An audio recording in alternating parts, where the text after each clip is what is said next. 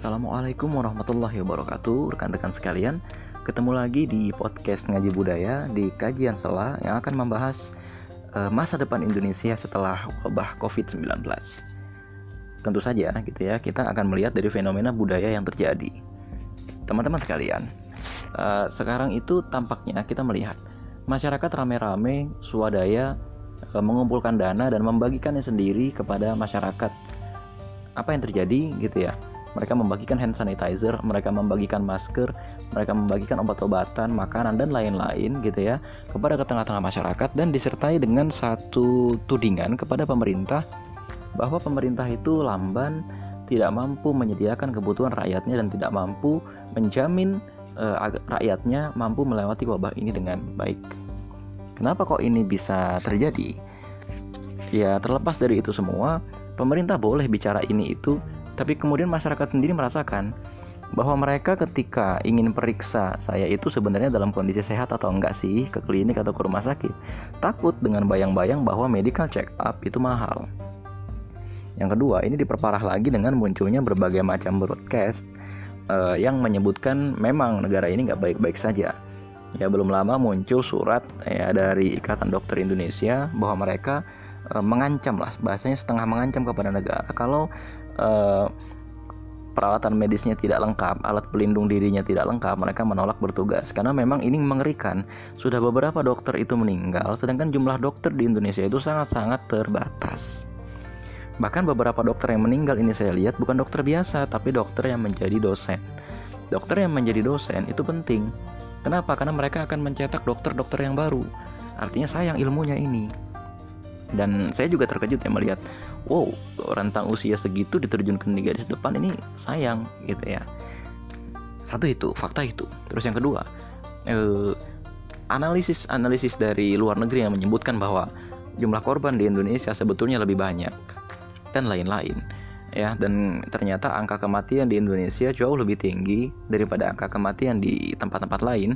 Dari sekitar seribu lebih korban pada saat podcast ini dibuat uh, yang meninggal di Indonesia sudah sekitar seratusan gitu ya. Itu hampir 10% sedangkan di negeri lain angka kematiannya bahkan dari 0, sampai dengan tiga setengah persen.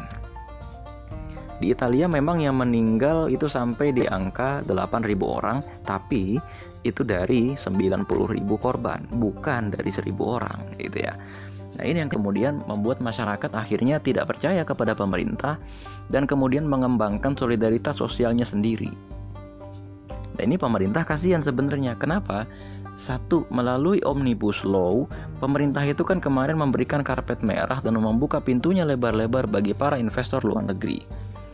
Lucunya adalah ketika eh, terjadi wabah COVID-19 ini rame-rame investor-investor asing itu mencabut dananya baik melalui investasi yang ada di surat perjanjian maupun mencabut saham-sahamnya yang ada di indeks pasar saham. Akhirnya apa yang terjadi? Rupiah paling terpukul paling dalam di Asia. Ya, mata uang rupiah itu di Asia itu paling hancur. Sekitar bisa mencapai 16.800 kemarin ya dan kenaikannya ini sangat uh, sangat tipis gitu ya, cuma sampai 16.500 gitu ya ini sampai 2.500 sampai 3.000 rupiah jatuhnya itu apa yang terjadi ya tadi gitu ya karena memang eh, pemilik-pemilik saham itu kan menarik atau mengeluarkan sahamnya atau membeli saham orang yang ada di sebuah negeri itu kan melihat banyak hal.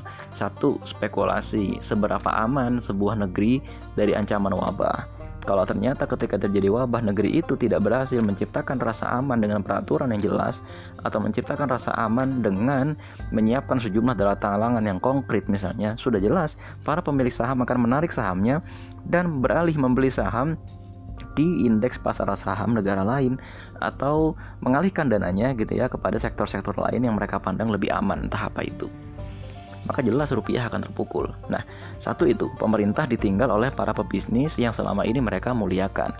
Dan munculnya Omnibus Law ini sudah membuat masyarakat itu sebetulnya cenderung tidak percaya kepada pemerintah.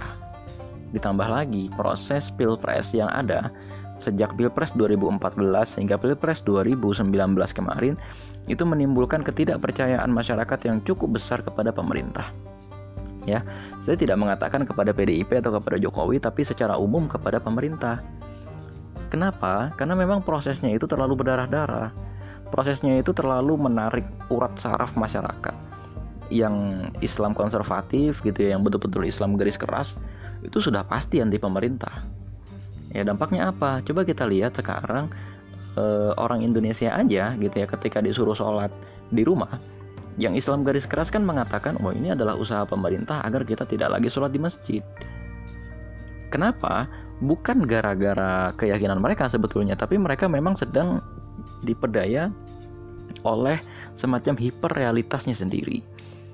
Ya dengan tanda-tanda budaya yang ada gitu ya dengan apa dengan informasi yang mereka dapatkan entah hoax atau tidak. Mereka mengembangkan kenyataan palsu bahwa pemerintah anti-Islam, bahwa pemerintah itu komunis, bahwa pemerintah itu adalah antek-antek Cina, bahwa pemerintah itu pro investasi tapi tidak pro rakyat dan seterusnya, bahwa pemerintah itu bodoh, bahwa pemerintah itu korup dan lain-lain, sehingga mereka semakin membenci pemerintah dan semakin berjarak dengan pemerintah. Sehingga akhirnya gitu ya muncul desakan di mana-mana untuk lockdown. Ini masyarakat jadi kayak orang bingung gitu loh.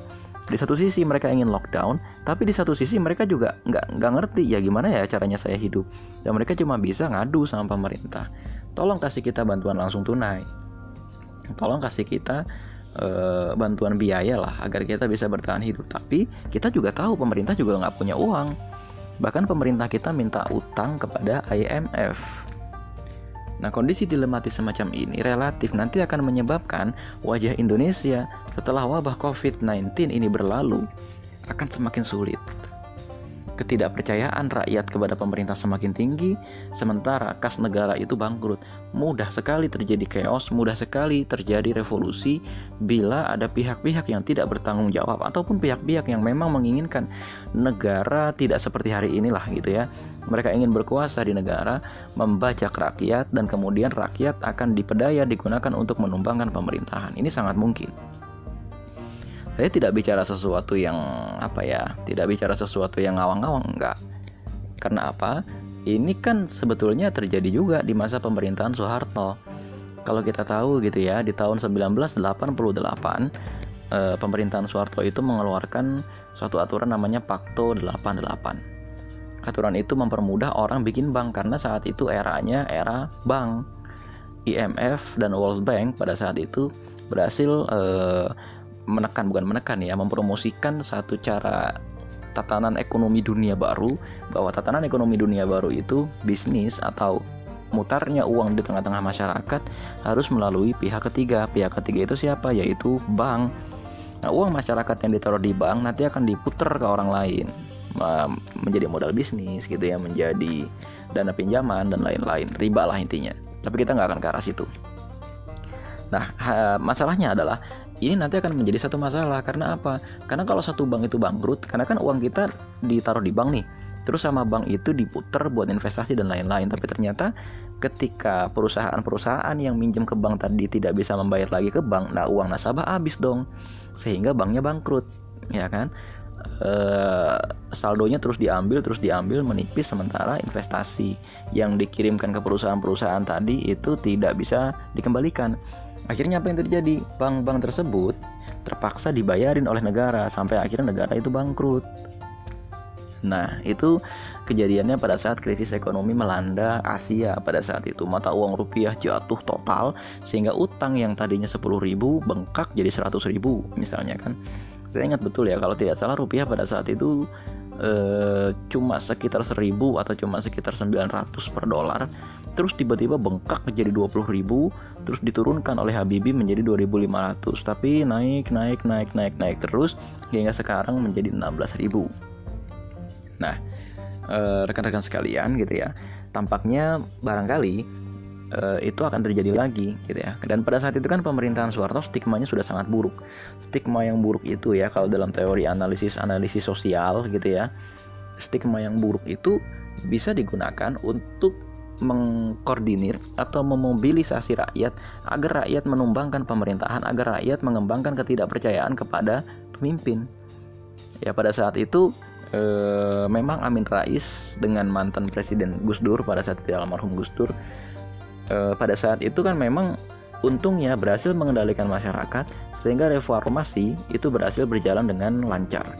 Bandingkan dengan reformasi atau revolusi yang terjadi di negeri Arab tahun 2011 sampai 2014 yang kita kenal dengan Arab Spring. Wah, itu korbannya luar biasa. Di atas seribu orang rata-rata ya kan? Arab Spring itu menghasilkan ISIS yang korbannya sampai hari ini sudah jutaan. Di Yaman itu menghasilkan pemberontakan yang korbannya ribuan. Di Libya itu korbannya ribuan. Sampai presidennya sendiri Muammar Gaddafi dibunuh. Di Iran di Irak dan lain-lain juga terjadi revolusi-revolusi yang serupa. Nah ini uh, untungnya tidak terjadi di Indonesia. Atas usaha dari almarhum Gus Dur dan atas usaha dari Amin Rais bentrok berdarah bisa diminimalisasi. Tapi saya tidak bisa menjamin uh, apakah nanti akan terjadi hal serupa. Ya, balik lagi, asalkan misalnya ya elemen masyarakat tadi masih bisa dikendalikan oleh ormas-ormas yang ada, masih bisa dikendalikan oleh para ulama yang ada, saya rasa tidak akan terjadi hal yang separah itu, tapi akan terjadi chaos ya. Karena apa? Harga-harga tidak terkendali ini. Nanti kelangkaan barang terjadi di mana-mana, sementara krisis ekonomi terus terjadi. IMF sudah mengumumkan global recession gitu ya resesi global gitu ya dan kemudian juga masyarakat ini masih sakit hati karena apa penanganan lambat ada rasa takut dan lain-lain memang fungsi negara itu untuk menjamin masyarakat lepas dari rasa takut tapi ketika masyarakat bernegara malah tidak bisa lepas dari rasa takut nah ini repot maka akan terjadi relatif ya akan terjadi revolusi ya kan Fungsi negara kan itu untuk menjamin agar rasa takut itu hilang. Tapi ketika negara malah menciptakan rasa takut yang baru atau negara gagal menjalankan tugasnya untuk melepaskan rasa takut dari rakyat, maka rakyat akan relatif ya mencari alternatif gitu. Apakah alternatif itu revolusi, apakah alternatif itu pemberontakan, atau alternatif itu reformasi, atau alternatif itu misalnya muncul gerakan-gerakan ekstremis karena mayoritas ya menurut BNPT sendiri diakui oleh BNPT gerakan-gerakan ekstremis, gerakan-gerakan terorisme itu rata-rata muncul motifnya satu, kemiskinan. Dan kemiskinan ini disertai lagi dengan satu hal yaitu kebodohan. Udah miskin, bodoh, gampang dipanas-panasin, jadilah teroris. Ya, uh, ini yang wajah Indonesia ke depan akan terjadi. Oh, kok dari tadi yang buruk-buruknya oke, sekarang saya paparkan yang baik-baiknya. Pertama, munculnya lembaga-lembaga filantropi tadi akan membuat gitu ya dana umat Islam yang terserap semakin besar karena saya lihat kesadaran sedekah, kesadaran infak, kesadaran zakat sekarang makin kuat. Kesadaran ini tampaknya dengan baik ditangkap oleh lembaga-lembaga filantropi. Nah, bila misalnya ya Wakil Presiden Ma'ruf Amin karena beliau adalah uh, salah satu pelopor di bidang ekonomi syariah gitu ya dan pemimpin ekonomi syariah mampu misalnya mengkapitalisasi ini, mengkapitalisasi dana umat sehingga dana umat ini muncul gitu ya untuk e, seperti gerakannya Yusuf Mansur beberapa waktu yang lalu beli Indonesia muncul untuk membeli saham misalnya kan atau dibuat bank sendiri. Bayangkan misalnya 10 aja lembaga filantropi bersatu bikin bank, bank khusus untuk lembaga filantropi. Contohnya ACT, eh, KNRP, eh, ACT, KNRP, apa ya, Lazisnu, Lazismu Muhammadiyah gitu ya. Uh, terus sampai lembaga-lembaga yang lain gitu ya itu bersatu untuk bikin bank sendiri. Ini saya rasa sudah menjadi kekuatan tersendiri. Karena apa? Kesadaran hijrah. Ini membuat uh, bukan cuma kegiatan umat tapi dana umat lebih mudah dikumpulkan. Ya itu kegiatan hijrah.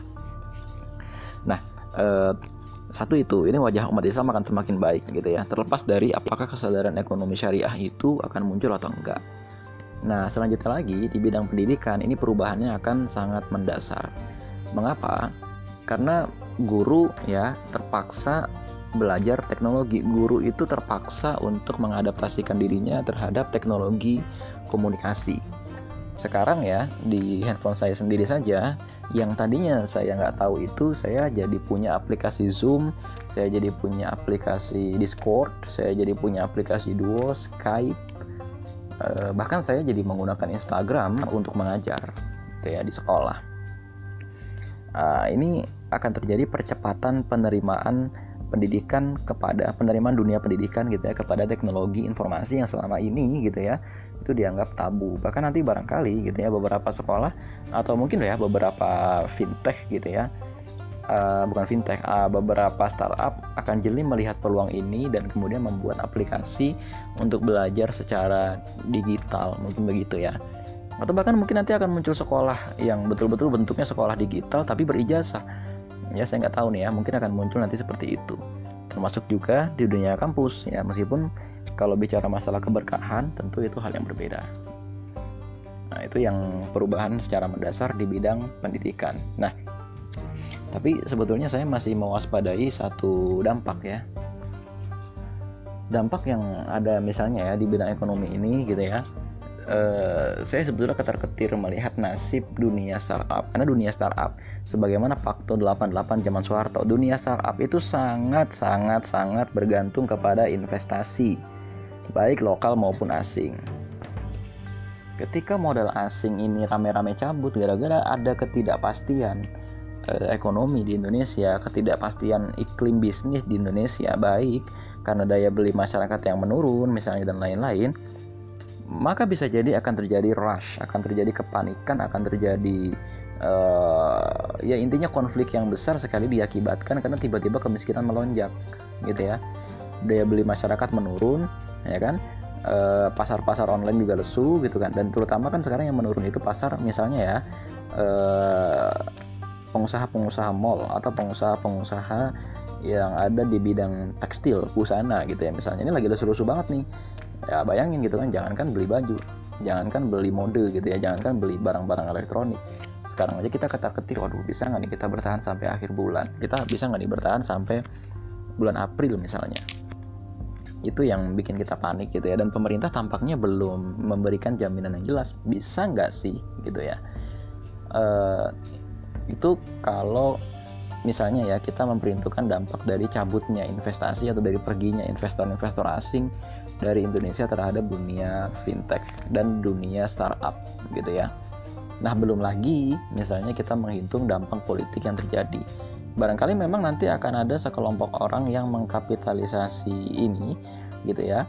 Tapi kemudian arahnya bukan ke presiden gitu loh, arahnya bisa ke beberapa menteri gitu ya.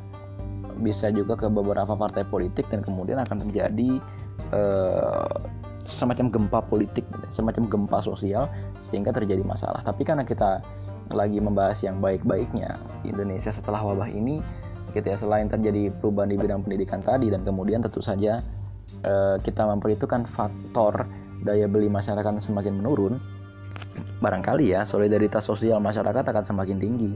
Baik lagi ke poin yang pertama tadi gitu loh ya tapi memang ini jadi senjata bermata dua gitu loh di satu sisi bagus karena nanti masyarakat akan semakin mandiri di satu sisi juga menunjukkan bahwa masyarakat semakin tidak percaya kepada pemerintah kan ini repot gitu ya. Nah itu ya eh, teman-teman sekalian apa yang bisa saya ulas kali ini saya hanya memberikan gambaran tapi tentu saja banyak hal-hal yang baik. Ya misalnya masyarakat yang semakin teredukasi terhadap medis terhadap bidang kesehatan gitu ya. Masyarakat jadi lebih sadar cuci tangan. Apa sih fungsinya cuci tangan gitu ya? Masyarakat jadi lebih sadar pola hidup sehat. Masyarakat jadi ngerti apa itu virus. Masyarakat jadi ngerti beratnya profesi dokter. Eh, masyarakat jadi ngerti betapa beratnya itu menjadi pemimpin. Ini ada adalah bentuk edukasi tersendiri bagi masyarakat. Tapi memang saya juga mengamati banyak pers di Indonesia itu sudah menayangkan sesuatu yang baik. Hanya sekarang masyarakat itu masih belum mau mengakses yang begituan. Masyarakat itu lebih tertarik kepada angka, lebih tertarik kepada statistik daripada melihat bagaimana langkah-langkah untuk menghindari terjadinya wabah di daerah mereka masing-masing. Oke, rekan-rekan sekalian, Assalamualaikum warahmatullahi wabarakatuh.